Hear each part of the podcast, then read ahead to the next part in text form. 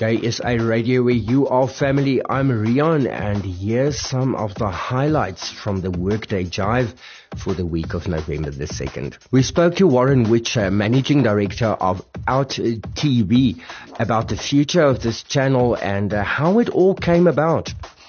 GaySA Radio where you are family. I'm Rian and we are talking to Warren Witcher, the Managing Director of Out TV. How did Out TV come about? Morning, Rian. Firstly, thank you for having me on the show. It's a, it's a great honor to be on such an established media play within the South African landscape, so I really appreciate it. Out TV, geez, labor of love, eh? Six year story. I mean, we, we applied for a pay TV license back in 2012, had to jump through four years worth of regulatory hoops for ICASA, and we finally issued a license in late 2015 since then, it's been a, a, constant discussion with various other stakeholders, including broadcasters, telco companies, etc., to get a platform deal going so we could get the channel up and up and running. So, I mean, Out TV is definitely not just a, a new player in the market. It's something we've been working on for the last six years.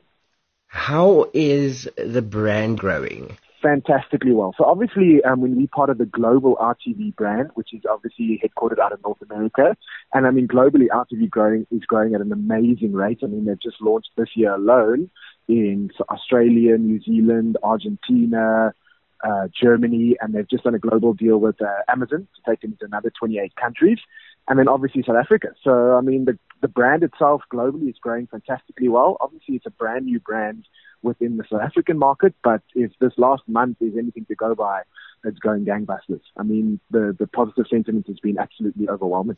So you started this channel six years ago. Tell us more about that. For sure, we, we did. So when we applied for a pay TV license back in 2012, we immediately entered into a partnership with the global Out TV network, and it's always been our intention to launch the brand and the channel in the country. And then a month ago, this actually happened, and you say it's been a thundering success. Thundering success. And I mean, I must, I must commend DSTV as our broadcast partner. They've been fantastic. They've done everything in their power to, to make Out TV as successful as it can be. On what packages on DSTV is the channel viewable?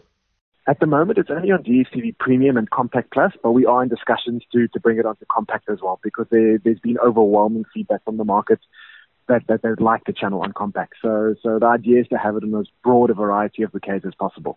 But for now, it's only on Premium and Compact Plus. For South Africans, this is a huge step. How does Out TV add diversity and inclusion? for me, it's it's really got to do with the stories. You know, like I mean, you can only watch the the same thing on TV so many times. Out TV brings a completely fresh and new perspective. The other thing is that um, obviously it, it tackles issues like you know homophobia in the media, trans representation in the media. When we all know the story, you know, there's you know our existing broadcasters they, they take the plunge and they create stories with LGBT characters or, or themes, but then they put it on at 10 o'clock at night. So, you know, you know, it, it helps address those types of issues. So it just, it just puts it out there for everyone to, who's interested. It's great entertainment and, you know, it's, it's something different and fresh in the market. So we're very proud of that. Content wise, what can we expect to see on it? So, you know, because it was a pop-up channel just for the month of October, it was very difficult to invest in, in local content. So, so the channel at the moment is is pretty much all international, but that will change. That being said, though, the international content is absolutely fantastic. I mean, Out TV Global has been in operation for 16 years. They've cornered the market for for, for the, well, within the LGBT space. Everything from fantastic movies to drama series, reality shows, travel, lifestyle, fashion, all the rest. So at the moment, the schedule is, is, is actually pretty cool. I mean, Monday nights are our drama series nights. We've got great shows like Wentworth and Hit and Miss. Uh, Tuesday, we've got some of the British classics like Queer as Folk. Wednesdays are drag nights. So Wednesdays, we've got Big Freedia, Dragula, as you mentioned, which is a fantastic show. It's a, it's a, the global search to find the next super monster, which is really, really exciting. Thursdays are, are independent movie nights. Um, Fridays is reality TV, which which has got shows like Finding Prince Charming and those kind of uh, those kind of things.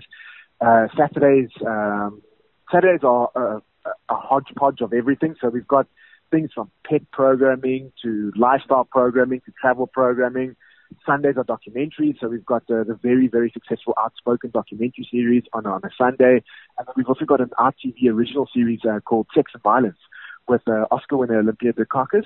It's a show around um, rape survivors, etc., etc. Very hard-hitting, very powerful show. So the schedule is really, really, really strong at the moment. But as if we become a permanent fixture on DSTV, obviously we're going to start investing in local content and start telling South African stories. So I'm very excited to see how the schedule is going to change going forward. What are your long-term goals? Are you going to go on longer than a month? So we're in discussions with DSTV at the moment to make the channel permanent. We're just going through the commercials, etc., etc. Obviously, the point of the pop-up was to test the market appetite, and I mean, the overwhelming feedback and, and sentiment has been yes, there's a clear market desire for the channel, which is great. That's the first step. Now, now it's about you know bedding down schedules, EPG slots, you uh, bouquet carriage, all those kind of things, which we're busy with. And I mean, MultiChoice, like I said previously, has been absolutely amazing. So, so yes, the intention is to have the channel permanently on air, as well as introduce, you know, um, subscription on demand services and over the top services in partnership with a couple of the telcos. So we, we're in discussions with Vodacom and Telkom at the moment as well to try and get the channel and the, and the content distributed as widely as possible. So things are looking exciting, very exciting. Can you talk more about the plans for local content? Yes, of course. So, I mean, obviously, as a, as a subscription license holder, we're obligated to carry local content over the long term unfortunately, the you know the license condition is only ten percent. We we we you know looking to invest significantly more in local content. We reckon about between thirty and forty percent of the channel as local content would be the perfect mix. And I mean, if I can tell you the amount of proposals for, for ideas and stories you received just in this last month, you, you wouldn't believe me. Hundreds, hundreds and hundreds. So there's a clear indication that there's, there's, the, the market has really strong ideas and really strong stories that they want to tell, and that's what we're going to invest in. Well, that's the idea. Will Out TV be partnering with other existing media players? Yes, of course. I mean, the, the whole idea is not to eat anybody's lunch. It's just to try and make the, the, the community stronger. So, I mean, I personally have been meeting many, many existing media players over the last couple of weeks, you know, building relationships, et cetera, et cetera, and, and looking for ways that how we can create a whole that's stronger than some of its parts. So, I mean, you know, there's, there's many ways to look at that. There's co-production opportunities, there's uh, co-commercial opportunities, we, we're definitely looking to, to build strong relationships with existing players and seeing exactly what, what we can make of this market. So yes, definitely. Where can people find out about Out TV on DSTV um, channel? 198 on DSTV. And I mean, for any other information, they're welcome to join, uh, check out the website at www.outtv.za.com. All the information, schedule, show synopses, trailers, etc., are, are on the website. I'm sure that everybody will find something to watch. Great stuff. Warren, thank you. Rian, thank you again. I really appreciate the opportunity. Gaysa Radio, where you are family. I'm Rian, and that was Warren Witcher, the managing director of Out TV, talking to us. Then our business and life coach Paula Quinsee spoke to us about boundaries in the workplace and how to sometimes not cross those. Gaysa Radio, where you are family. I'm Rian and I am talking to Paula. Welcome again, Paula. Thank you so much. Good to be here again. I can't wait every week sitting waiting to yeah, you here and we get to talk about all these interesting stuff. The last week we started talking about boundaries. Yes. And I actually want to pursue boundaries this week. What is a corporate boundary in this in this sense? If you need to put down a corporate boundary, what is it and how? So corporate boundaries for me would be either from a personal point of view where something is happening in the workplace and it goes against your core value system. For example, maybe it's unethical behavior. Nobody likes to be a tattletale or a whistleblower, but maybe you need to speak about it and speak up and speak out. And that's not a comfortable thing to do.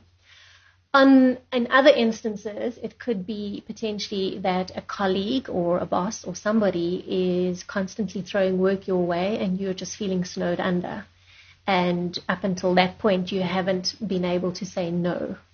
And so, how do you put that boundary down by going, ah, enough is enough? It could also be with conflict. But a lot of corporates have governance and guidelines and processes and procedures, which are boundaries indirectly anyway. Are we following those processes and procedures because they guide us. Those are boundaries.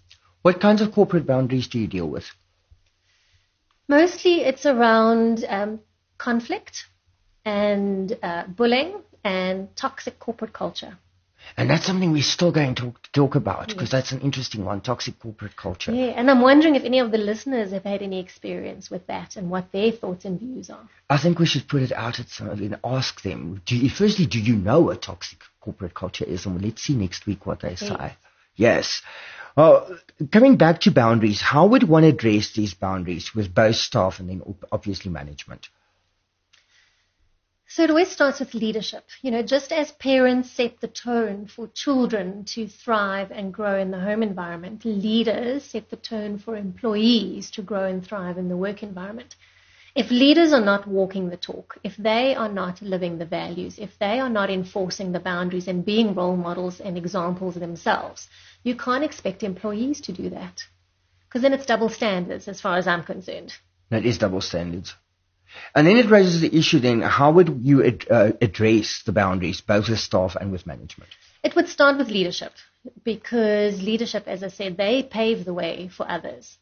And if they are not living the boundaries, then they can't expect employees to do it. So they need to start changing their own behavior first. They need to lead by example. And then how are they going to hold each other accountable from a leadership team, first of all, in terms of calling each other out on their behavior? but then filter that down to the workforce to say, you know, this is the way that we will be living and behaving, and this is the organizational culture that we want to create, and collaborate together with employees and get everybody's buy in so that everybody's on the same page. And then reward good behavior, but also call out negative behavior or the behavior that we don't want. And we're so quick to focus on what we don't want, hey? Very much so. What would be the ideal outcome once corporate boundaries have been dealt with? It would be how are you measuring it that you're sustaining it and living it every day? And how are you incorporating it into all the touch points? So, for example, in your meetings, in the way you treat people, in the way you treat customers and suppliers, in uh, the, the values of the company, the, how you discipline people in the workplace, um, how you reward and recognize people in the workplace. If there is consistency, if there is transparency, and if there is an openness, then it can only create a healthy culture. People kind of sitting here listening to us talking right now and who are experiencing any of these uh, boundary problems, what advice would you have for them? I would say, first of all, sit down and reflect on what exactly is it that you're experiencing? What is it that is making you unhappy? Is it something that you can do something about? Can you change it? Let's say, for example, it's company policy. And you can't change company policy. You have two choices. You can either change your behavior and your attitude towards that policy and find a way to make it work, or you can choose to leave the environment certain boundaries that are not necessary in the workplace? Is there such a thing? I think when you when you try and police people or micromanage people, that's going to cause conflict, and people don't thrive under those. Not everybody. There's a difference between micromanaging people and having a structured environment. Some people work very well under a structured environment. Structured environment means giving someone guidance, giving someone insight as to the steps that they should follow. Micromanaging or policing someone is completely different, and that causes conflict. And if you're feeling like you're being micromanaged, then you need to have that conversation with the person and give them an opportunity to change because they may not be aware that they are micromanaging you. It may just be their natural management style. And try and work together to find a solution. And if you can't and you really are unhappy, it's not worth being unhappy and unmiserable, especially if you are spending eight plus hours a day in that work environment and you are going to take it home and it is going to impact your personal life. If that is starting to happen, you need to question whether you still want to be in that environment. Great. And that is what we are going to talk about next week. Toxic corporate environments. Paula, thank you so much for your time once again. Thank you. It was awesome chatting to you and I'll see you again next week. GaySA Radio, you are family. That was Paula Quinsee, our life coach and relationship expert there, all about boundaries. Beatlemania is happening in Cape Town, and Joe Kane from that show spoke to us about his role as Paul McCartney. GaySA Radio, where you are family. I'm Rian, and I am talking to Joe Kane, the lead singer of uh, Beatlemania. Hello, how are you? I'm great, man. Yeah, just off the plane from the UK, so I'm uh, very excited to be here in Cape Town, being one of the lead singers, because obviously in the Beatles, they're all lead singers. They're and all there's lead four. singers. You're absolutely right. And it's your first time in South Africa? No, this is my fifth time in South Africa, and it's great to be back. Every time excited to be here. yeah, no, I love coming. South Africa is one of my favourite places to go, so yeah, it's great to be back. Tell me, how did Beatlemania come about? Beatlemania started about 15 years ago, so the show's been running since then. I joined the show back in 2003, so I've been doing it for a while, and uh, this is my second run with the cast. Have you played the same part every time? Uh, no, this is this is my first time in Cape Town, but we've done uh, Gold Reef City at Joburg, various places like that. So yeah. Tell me more about the band. Well, the band is basically a high octane rock and roll review, tribute, full shebang, costumes, multimedia experience, the ultimate tribute to the Beatles. You know, fun for all the family, all ages. It's uh, guaranteed to be the trip of a lifetime for all. And you all sing and you all play musical instruments. Yeah, no, it's all live. Everything that you hear is done by the, the four band members on stage. So, you know, we try and be as authentic as possible and the instruments that we use and the way we sing and the way we present ourselves as the characters as well, which is uh, one of the key things about a Beatles show because the Beatles were all about the dynamic and the chemistry of those four guys. So the main thing is to put that together, you know, as believably as possible. Now, you're currently in Cape Town. When does the show start there? Our first show is on Wednesday. And, And we're uh, running for the next two weeks. And it's for two weeks. Are you guys coming up to Joburg? Not at the moment, but we'll probably be back to Joburg some point next year. And what can we expect from the show? Well, the show begins where the Beatles begin in Liverpool, Hamburg, and it's like a kind of rock and roll, kind of the rock and roll roots of the Beatles starting out, and then it moves through their their growing success. They go back to Liverpool and the Cavern Club, and then they go to America and do the Ed Sullivan Show. So it shows you like the growth of the band. Uh, creatively and success wise, you know, like uh, as Beatlemania, the phenomenon develops. So it's very fast moving. You know, we change costumes every 10 minutes and, you know, the personas develop. So it's a lot of fun and it's also, you know, very true to the Beatles story as well. So, But that must be exhausting if you change costumes every 10 minutes. well, it's exhausting if you've not been working out. Obviously, I'm like a trained athlete. You know, I'm very, very fit and uh, you know, so you, you have to be fit to be able to do those quick costume changes. I'm very fit. You know, I'm always in the gym, never out of the gym because it takes a lot of energy to like take jackets on and off. How long is the show? The show's just about two hours long. Yeah, we spend a bit of time on each era. You know, we start off doing the early hits. You know, Love Me Do, Please Please Me. Then we move into kind of, you know, when the Beatles start selling lots of records, Ticket to Ride, Help. And then we do Sergeant Pepper and all the psychedelic kind of stuff as well, and Let It Be and Hey Jude. They kind of close. Uh, so obviously, you know, all the big crowd pleasers. And it's a two hour workout for you. Yep, it's a workout in itself. Do you actually go to the gym when you do shows, or is that your workout for the day? Oh no, I have to go to the gym. I'm addicted to the gym. So it's a double workout session then that day when you perform. Yeah, it's a double workout. That's true. What has been the most rewarding place for you to perform and why? Well, I would say the most rewarding place to perform as a Beatles performer is in the Cavern Club in Liverpool because that's where the Beatles started. And uh, so whenever I go and perform there, I always enjoy it because you feel like you're close to the source and it's uh, the heritage of that place. It's, it's legendary.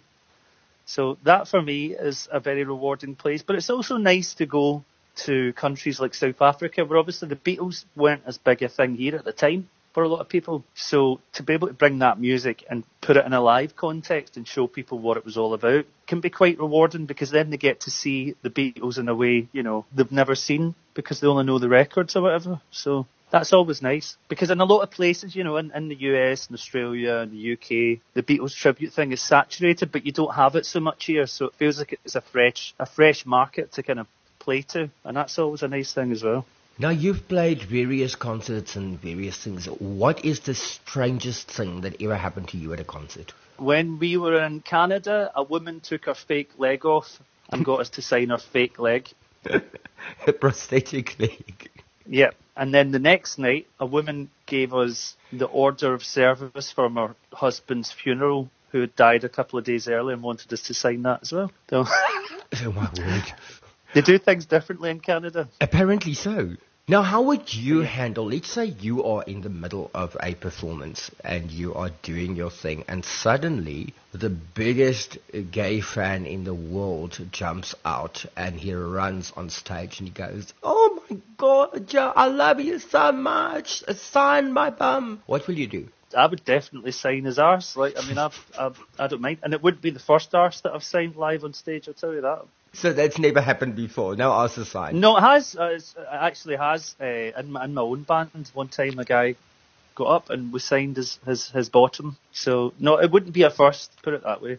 Shit, I'll have to be more. I'll have to be more kind of original about this one. And when you guys come out up to Joburg, I'm going to get you on that. Yeah, if you can get on stage without getting kicked out, then definitely. I can uh, manage to yeah. do strange things, hey? So, coming back to what is your most iconic Beatles song? That's a very hard question for me. Like, any time that you do an interview, someone always asks, What's your favourite Beatles song and what's your favourite Beatles album? And as someone who has grown up obsessed with the Beatles, I find it it's very hard. It's like trying to pick a favourite child but you know, I love. I genuinely love every song and every album. Like I'm a really big fan, and it just depends. Like there's different ones I like for different reasons. Do you know what I mean? Like there's ones that I particularly love performing, like for many different reasons. Like Hard Day's Night is a song that I love because I don't feel I've really got the show going yet until I play that song. For me as a performer, they, they all have a different place, and it's you know it's always a a pleasure. People always say, "Do you get sick of playing Beatles songs?" And I I don't ever. Like I love it. It's magic. Did you grow up listening to the Beatles? My mum and dad were not Beatles fans. I seen the Beatles on television when I was about 11, and uh, I just became instantly obsessed with them, and I had to get a guitar. So I kind of learned everything from listening to them. What is it like now, actually doing it, compared to when you were watching it as a child, thinking, you know, I would love to do that? What what what is it like? Well, the difference is back then in the 90s, you didn't have YouTube and you didn't have all these different ways of listening and dissecting the music. So back then, all you had was the records and the films. So to actually pick out parts and work out how stuff should be played was much more difficult. So when I started doing Beatles stuff about 10 years ago, you know, YouTube was a place to check out because there was a lot of people talking about how to play things. There was a lot of people talking about the harmonies, you know, and why things sound the way they do on Beatles records because it's not always easy to pick it out, you know, and it's not music that's like scored or can be scored very well because it's very much feel music rather than technical music. So that's the difference I would say from when I got into it. Like, it's much more accessible now. What made you decide to come back to South Africa? The money. it's a good yeah, answer. Well, it's, uh, you know, it's my job. Like, so uh, basically, someone says, "Do you want to come and do this run of gigs?" And I say, "Yes, please," because it's fun and you get paid. So that's and always I'll always come back to South Africa because I'll always have a good time here. The audiences are great and people are generally very nice. Give me those dates you're performing again. You're starting this coming Wednesday. Wednesday until the 11th of November. November, and that's in Cape Town. Where in Cape Town? Artscape Theatre. Okay, and if people want to get tickets, how do they go about that? Tickets are available online, computicket.com. Okay, so we can get tickets at CompuTicket and they kind of just click on the Beatles show, the yeah. Beatlemania. You can roll up to the theatre and buy some tickets on the door as well. You know what I mean? Like, uh, just come and come and get the Beatles. You get a free bum signing with every ticket as well. Tell all your fans orderly queue at the front of the stage. I am going to put this out on air, and um, you know what? You're going to suffer the consequences. Okay. Then Two also... cheeks for the price of one. what can we expect from the band members for the future? Well, I don't know. More Beatles. Uh, this is it for me. Like I, I, make my own music as well. You do. Tell uh, me a bit about that. Well, I just released an album on Friday, actually. So that's available on Spotify now. Listeners, go and listen to it. And that's it, what I do. What is it called? It's, it's called Joe Kane forward slash radiophonic tuck shop and it's uh, a lot of fun, and it's kind of like the Beatles, but with a bit of a modern twist to it, it, as well. And it's done by U.S. Joe Kane. Yes. Great. I am going to definitely take a listen to that. Yeah, check it out. Joe, thank you so, so much for your time, and uh, I really hope the concert is a rocking success, and we can't wait to see you guys back up here in Joburg. Great stuff, man. Thanks for calling. Appreciate that, it. Gaysa Radio, your family. I'm Rian, and that was Joe Kane from the Beatles Mania show. So uh, if you are in Cape Town, and uh, you can, make sure that you get those tickets. Jason Fiddler continues his discussion with us about employing people in your small business. Okay, so Radio Your Family. I'm Rian, and we are talking to our solutionsmith, Jason Fiddler. And uh, we are continuing a discussion from last week, Jason, about employing people. Yes, love the challenge, love, love, love being put in the hot seat. Thanks, Rian. Ah, oh, that's just a great pleasure. Yes. I think, you know, we, we've spoken now about legalities and stuff and what to look at, but what would the steps be if you employ somebody? If you are, you, you've got the ad out there, what steps would you follow? Well, uh, you've got to be prepared for the kind of response that you're going to get for your advert. So depending on what medium you've put it out on, whether it's in the newspaper or a Gumtree advert or what have you, um, you're definitely going to be faced with quite a number of responses. So the first thing is that these people have taken the time to respond to your ad. You need to take them seriously. Um, you you do need you, you have a responsibility to wade through the CVs and the applications in order to get to the person that you're looking for. You have to be impartial. Don't be sitting there and applying your personal prejudice, whether it's gender, sex, race, religion, it doesn't matter. You're looking for the, for the human being with the skill set to do what the business requires.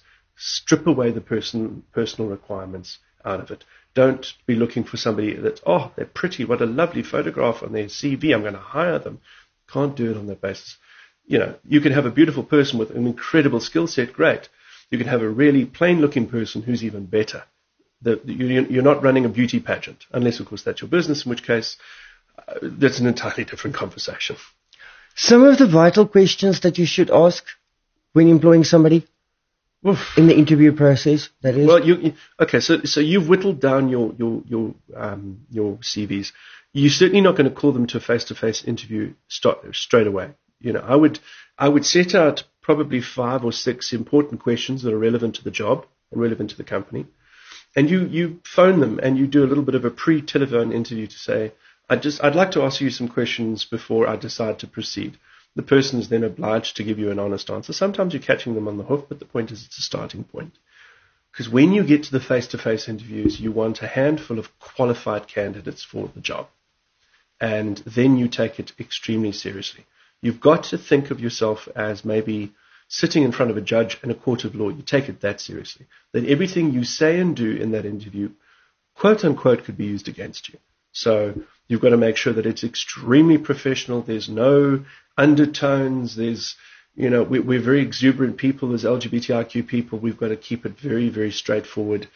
Um, no innuendos, no, uh, no, no funny business. You have to be very, very professional when you sit the person down. Because it also conveys to the employee that you're taking them and the mm. process seriously. That will help you find the right candidate. Now, last week you spoke about checking credentials. Now, yes, the other thing people yes. are putting on these CVs are references. And, you know, I know people don't always check the references. Is this important? It's so important. And uh, I'll, I'll, give you an example. I was, I was helping a, a, um, an organization out. And um, they had a small operational entity within the organization that had an employee and that management person left the company, and we, as the volunteer um, organizers, were then asked to do recruitment. So we brought in a, a series of, of uh, CVs and candidates. We had one terrific sounding candidate, and the one manager decided to do double checks on the references. And the reference sounded just a bit too good to be true. It turned out the ref persons that person that was the referee was in on the act, was actually oh. butter, buttering it up. And again, it's that, that, use your common sense. If it sounds too good to be true, true it is not true. So yeah, we, we through that process, and believe it or not, through Facebook, again, very useful tool, we found that this person was in fact um, lying, and they didn't get the job. Some of the critical factors to consider when hiring new employees: reliability, capability, um, honesty, uh, dependence, you know, dependability um, somebody that if they're going to be working in a group of people, will they be a, a, a team player or will they be an introvert?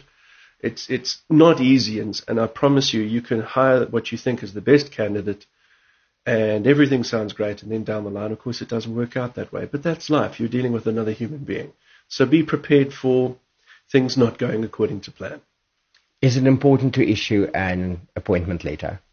Critically important because why? It's a contract. It's a contract Um, th- there are two types of contracts in South Africa that, that, you know, if you want to be facetious about it, there's um, tacit and there's express. Tacit means you and I, Rian, have a verbal agreement that I'm going to keep coming and talking to you with these interviews. We have an agreement in place. That's just verbal. There's nothing in writing to prove it. Please don't put anything in writing with me.